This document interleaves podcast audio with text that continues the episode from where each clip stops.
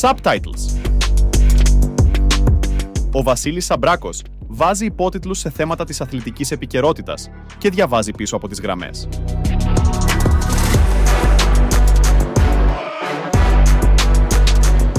Προσοχή! Το περιεχόμενο είναι αυστηρός ακατάλληλο για κάφρους.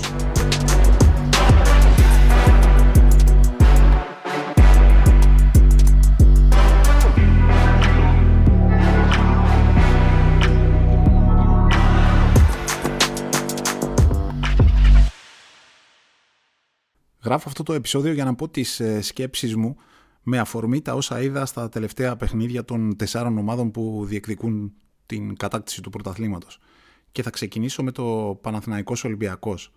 Με βάση τα 6 goals, αυτές οι δύο ομάδες έκαναν ευκαιρίες της ίδιας ποιότητας. Δηλαδή, στις 11 ε, ευκαιρίες του Παναθηναϊκού, η 6 goal τιμή είναι 1.31 και στις 11 ευκαιρίες του Ολυμπιακού η 6 goal τιμή είναι 1.23.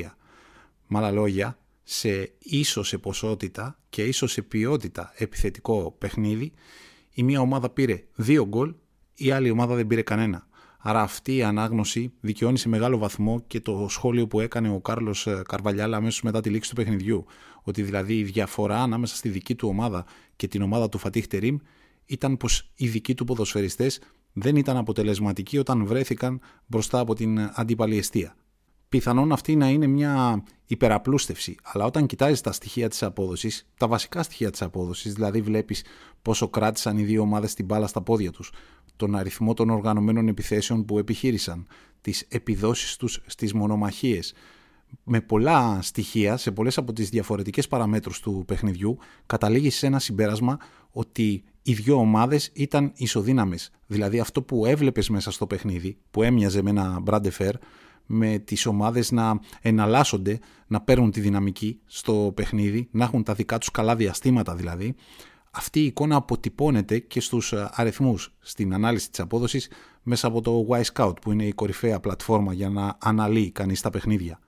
Η δική μου σκέψη είναι ότι ένα ντέρμπι που πολύ συχνά κρίνεται σε στιγμές, κρίνεται το αποτέλεσμα σε στιγμές, ειδικά όταν η απόδοση των δύο ομάδων είναι σε γενικές γραμμές ισοδύναμη, συχνά υπάρχουν ένας, δύο ποδοσφαιριστές που αποφασίζουν τον ε, νικητή είτε με μια καλή ενέργεια, θετική ενέργεια, είτε λόγω μιας αδυναμίας που δείχνουν σε μια στιγμή του παιχνιδιού, ενός ατομικού λάθους όπως ε, τα χαρακτηρίζουμε. Σε αυτό το παιχνίδι, αυτός που είχε τη μεγαλύτερη συνεισφορά στο δικό μου μυαλό ήταν ο Τάσος Μπαγκασέτας. Η τεκμηρίωση έρχεται μέσα από τα highlights, δεδομένης της συνεισφοράς του και στα δύο γκολ, όμως λέω ότι έρχεται και μέσα από όσα παρατηρεί κανείς όταν βλέπει το επιθετικό κομμάτι στο παιχνίδι του Παναθηναϊκού. Δηλαδή ο Μπακασέτας ήταν αυτός που έκανε τα πράγματα να συμβαίνουν και σε ποιότητα και σε ποσότητα. Ήταν αυτός που διάβαζε καλά το παιχνίδι, έπαιρνε γρήγορα καλές αποφάσεις, έπαιζε με ταχύτητα, έπαιζε με δύναμη, με αποφασιστικότητα, ήταν απειλητικός, απείλησε δηλαδή τον αντίπαλο τερματοφύλακα, γενικώς έκανε πράγματα για να τον αισθανθεί ο Ολυμπιακός και έκανε και πράγματα για να εκμεταλλευτεί την πλευρά από την οποία εκείνος έπαιζε. Δηλαδή την επιλογή που έκανε ο Κάρλος Καρβαλιάλ να παίζει με έναν αριστερό εξτρέμ που δεν ήταν ένας απειλητικός ποδοσφαιριστής.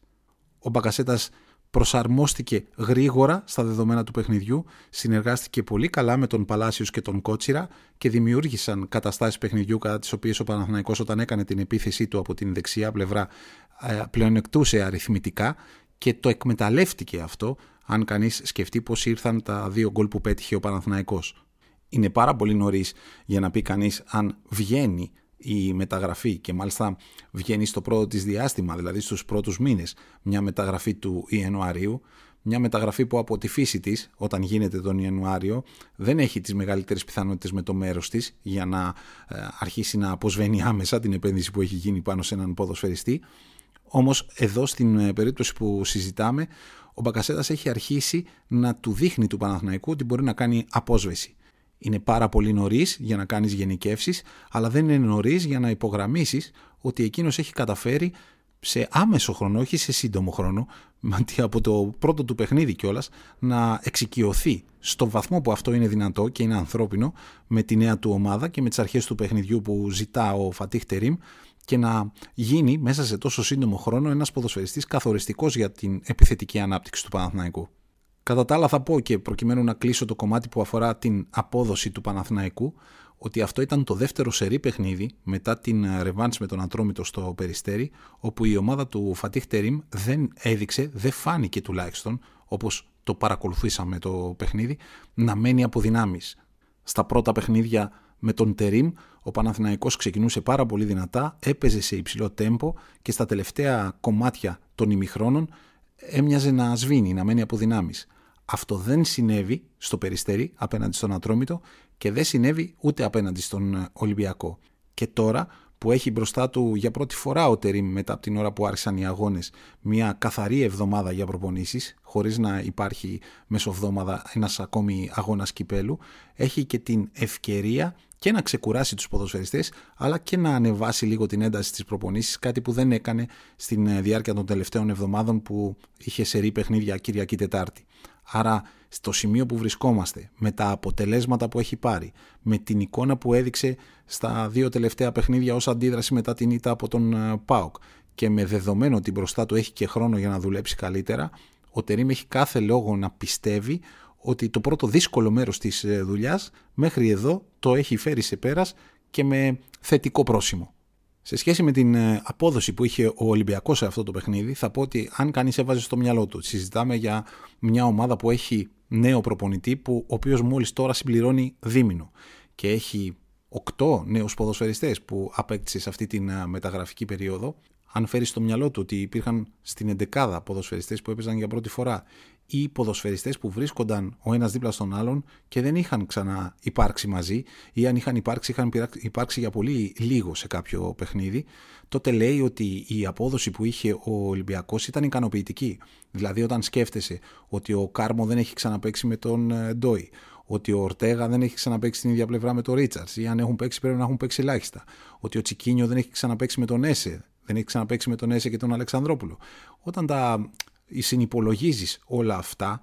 δίχως να κρίνεις αν ήταν σωστές ή όχι οι επιλογές που έκανε ο Κάρλος Καρβαλιάλ για το αρχικό σχήμα, λες ότι αυτή ήταν μια ικανοποιητική εμφάνιση. Το έλεγα και σε προηγούμενες φορές ότι εγώ με τον Καρβαλιάλ είχα αρχίσει να καταλαβαίνω τι θέλει να κάνει ο Ολυμπιακός όταν έχει την μπάλα και τι θέλει να κάνει όταν δεν έχει την μπάλα. Θα πω ότι αυτό εδώ το παιχνίδι, αν κοιτάζει κανείς την εξέλιξη της δουλειάς του προπονητή, είχε και ένα βήμα προς τα εμπρός σε σχέση με την αποφασιστικότητα και την επιθετικότητα που είχε ο Ολυμπιακός όταν δεν είχε την μπάλα στα πόδια του. Δηλαδή, πρέσαρε ψηλά τον ε, Παναθηναϊκό, το έκανε σε μεγάλο διάστημα του παιχνιδιού, το έκανε χωρίς να φανεί ότι μένει από δυνάμεις,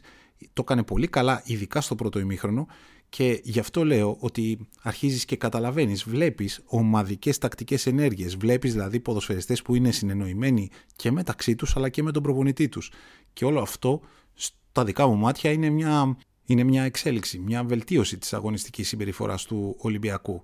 Δεν λέω με αυτό ότι έφτασε ο Ολυμπιακός στο επίπεδο που θέλει ο Πορτογάλος προπονητής ή στο επίπεδο που ο κόσμος να ικανοποιείται και φυσικά επειδή έτσι είμαστε μαθημένοι την ε, πρόοδο και την βελτίωση στην απόδοση μιας ομάδας όλοι μας την έχουμε απολύτως συνδεδεμένη με το αποτέλεσμα. Δηλαδή έχασε η ομάδα, δεν έπαιξε καλά. Νίκησε η ομάδα, έπαιξε καλά, μια χαρά, όλα είναι χαρούμενα αν αποσυνδέσουμε το αποτέλεσμα από την απόδοση και κοιτάξουμε το τι προσπάθησε να κάνει και πώς προσπάθησε να το κάνει ο Ολυμπιακός, θα φτάσουμε σε ένα συμπέρασμα ότι σε σύγκριση με τα προηγούμενα και λαμβάνοντας υπόψη ότι συζητάμε για μια ομάδα που διαρκώς αλλάζει, αυτό που είδαμε πιθανόν να ήταν και καλύτερο από αυτό που η λογική θα μπορούσε να περιμένει. Και δεν λέω με αυτό ότι ο Κάρλος Καρβαλιάλ τα έκανε όλα καλά. Μάλιστα η δική μου αίσθηση είναι ότι βιάστηκε να πάει στη δεύτερη φάση του σχεδίου, του στρατηγικού σχεδίου που είχε ετοιμάσει για αυτό το παιχνίδι. Δηλαδή ότι ενώ η ιδέα του η αρχική ήταν να αντέξει η ομάδα του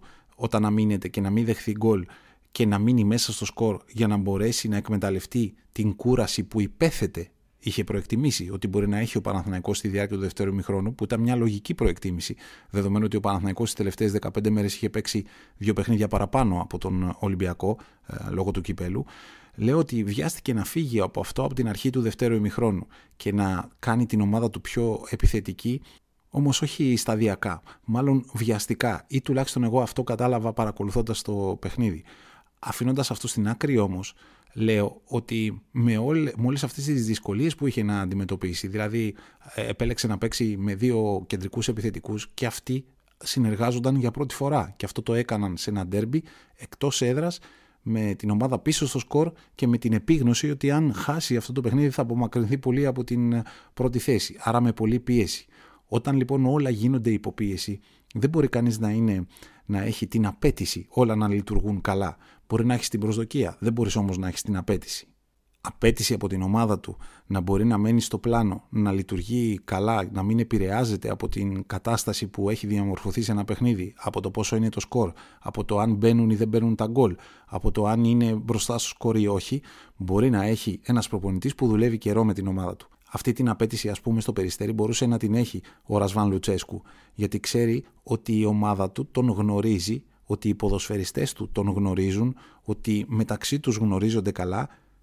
και άρα ότι είναι ικανοί να εκτελούν το πλάνο, να μένουν στο πλάνο, ακόμη και αν το μάτς δεν έχει ισιώσει. Αυτό είναι που συνέβη ε, στον ΠΑΟΚ απέναντι στον Ατρόμητο. Τα κάνει όλα πάρα πολύ καλά, με εξαίρεση την ολοκλήρωση των επιθέσεων. Άρχισε να βρει τον γκολ, δεν έφυγε όμως από το πλάνο του. Δεν άρχισαν δηλαδή οι ποδοσφαιριστές να βρίσκονται εκτός θέσης, να μην είναι πολύ ενεργητικοί, να μην τοποθετούνται εκεί που πρέπει είτε στην άμυνα είτε στην επίθεση, να πηγαίνουν σε ατομικές προσπάθειες χωρίς μεγάλες πιθανότητες. Έμειναν συγκεντρωμένοι, συνέχισαν να επικοινωνούν μεταξύ τους, συνέχισαν να προσπαθούν να είναι ήρεμοι και αυτό καταλάβαινες στις επαφές τους με την μπάλα και στο τέλος επιβραβεύτηκαν για όλη τους αυτή την επιμονή και την προσήλωση στο πλάνο αλλά και για την πίστη ε, ότι μπορούν από το δρόμο που έχουν μάθει να δουλεύουν να φτάσουν στη νίκη. Και περίπου το ίδιο θα πω για την απόδοση της ΑΕΚ στις αρχές του δευτέρου ημιχρόνου απέναντι στον Αστέρα Τρίπολης. Η ΑΕΚ που είχε παίξει σε φουλ ένταση στο πρώτο ημίχρονο και χάρη σε αυτή την επιλογή και στην ε, επιλογή του προπονητή να πάει το παιχνίδι στον υψηλό ρυθμό και στην επιλογή του αντίπαλου προπονητή του Μίλαν Ράσταβατς να αφήσει την ομάδα του να παρασυρθεί από την ΑΕΚ σε αυτό το παιχνίδι σε υψηλό ρυθμό, η ΑΕΚ κατάφερε να πετύχει τρία γκολ και πήγε να το σβήσει το παιχνίδι, να το κλείσει. Το γκολ που πέτυχε ο Αστέρας πρωτού λήξει το ημίχρονο, τον έβαλε στη, του, έβαλε το, του έδωσε το έναυσμα για να παίξει τα ρέστα του στην αρχή του δευτέρου ημίχρονου ανέβηκε ψηλά στο γήπεδο ο Αστέρας, προσπάθησε να πιέσει την ΑΕΚ κατά το πρώτο στάδιο της ανάπτυξης των επιθέσεων και εκεί πήγε να τη δυσκολέψει γιατί η ΑΕΚ είχε αρχίσει να μένει από δυνάμεις. Όμως οι ποδοσφαιριστές της δεν έκαναν του κεφαλιού τους εκεί, έμειναν στο πλάνο. Προσπαθούσαν να χτίσουν πάσα-πάσα τις επιθέσεις και όχι να κάνουν βιαστικές επιλογές, να παίξουν άμεσο ποδόσφαιρο, να αρχίσουν τα γεμίσματα. Δεν το έκανε ούτε ο τερματοφύλακας, δεν το έκαναν ούτε η κεντρική αμυντική γενικώ η ΑΕΚ προσπάθησε να συνεχίσει να παίζει με τον τρόπο που ζητούσε ο προπονητής και προσπάθησε να μεταφέρει το παιχνίδι στο μεσαίο τρίτο του γηπέδου και προς την αντίπαλη πλευρά, προς το αντίπαλο μισό.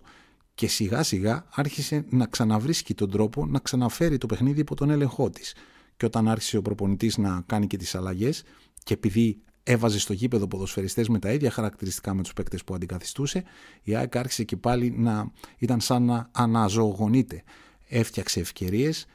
βρήκε τελικά ένα γκολ ο Λιβάη Γκαρσία, που πολύ φυσιολογικά δεν ήταν στην προηγούμενη αγωνιστική κατάσταση, γιατί είχε επηρεαστεί από την απουσία του. Βρήκε τον γκολ του και το παιχνίδι τελείωσε. Και τώρα που αναφέρθηκα στον Λιβάη Γκαρσία, Θέλω να πω ότι και στη Λεωφόρο, ένας ποδοσφαιριστής που ερχόταν από απουσία κάποιων εβδομάδων με την ομάδα του, ο Ελκαμπή, χρειάστηκε το χρόνο του για να προσαρμοστεί στο παιχνίδι. Εκείνος δεν βρήκε όσες ευκαιρίες βρήκε ο Λιβάη Γκαρσία για να πετύχει και ένα γκολ. Θέλω να πω με αυτό ότι το ποδόσφαιρο ποτέ δεν είναι ψηφιακό και οι ποδοσφαιριστές είναι άνθρωποι, είναι ανθρώπινοι οργανισμοί και χρειάζονται το χρόνο τους για να αποδίδουν στα στάνταρ που τους έχουμε συνηθίσει και καμιά φορά χρειάζεται να είναι και ήρεμοι, να είναι συγκεντρωμένοι, να τους πηγαίνουν όλα καλά ακριβώς γιατί είναι άνθρωποι και δεν είναι μέσα σε ψηφιακή κονσόλα. Την ερχόμενη Κυριακή μας περιμένει ένα μεγάλο ντέρμπι ανάμεσα στον ΠΑΟΚ και την ΑΕΚ στην Τούμπα. Δύο ομάδες που είναι ομάδες του προπονητή, που έχουν δουλέψει για καιρό με τον προπονητή, αυτόν που έχουν σήμερα, που αυτός ο προπονητής έχει σχεδιάσει το ρόστερ και έχει κάνει και τις επιλογές και για τις προστίκες και εξελίσσει το σχέδιό του από μεταγραφική περίοδο σε μεταγραφική περίοδο ετοιμάζονται να αναμετρηθούν στο πρώτο από μια σειρά αγώνων που πρόκειται να παρακολουθήσουμε μέσα στα playoffs και ανάμεσα σε αυτούς τους δύο αλλά και γενικώ ανάμεσα στις τέσσερις ομάδες που διεκδικούν το πρωτάθλημα. Θεωρητικά μπαίνουμε στο καλύτερο κομμάτι της σεζόν και αν κανείς λάβει υπόψη ότι τώρα επιστρέφει και ο κόσμος στα γήπεδα, έχουμε κάθε λόγο να περιμένουμε ότι θα ζήσουμε στη διάρκεια των ερχόμενων μηνών τα καλύτερα παιχνίδια του ελληνικού πρωταθλήματος. Μέχρι την επόμενη φορά, να είστε καλά.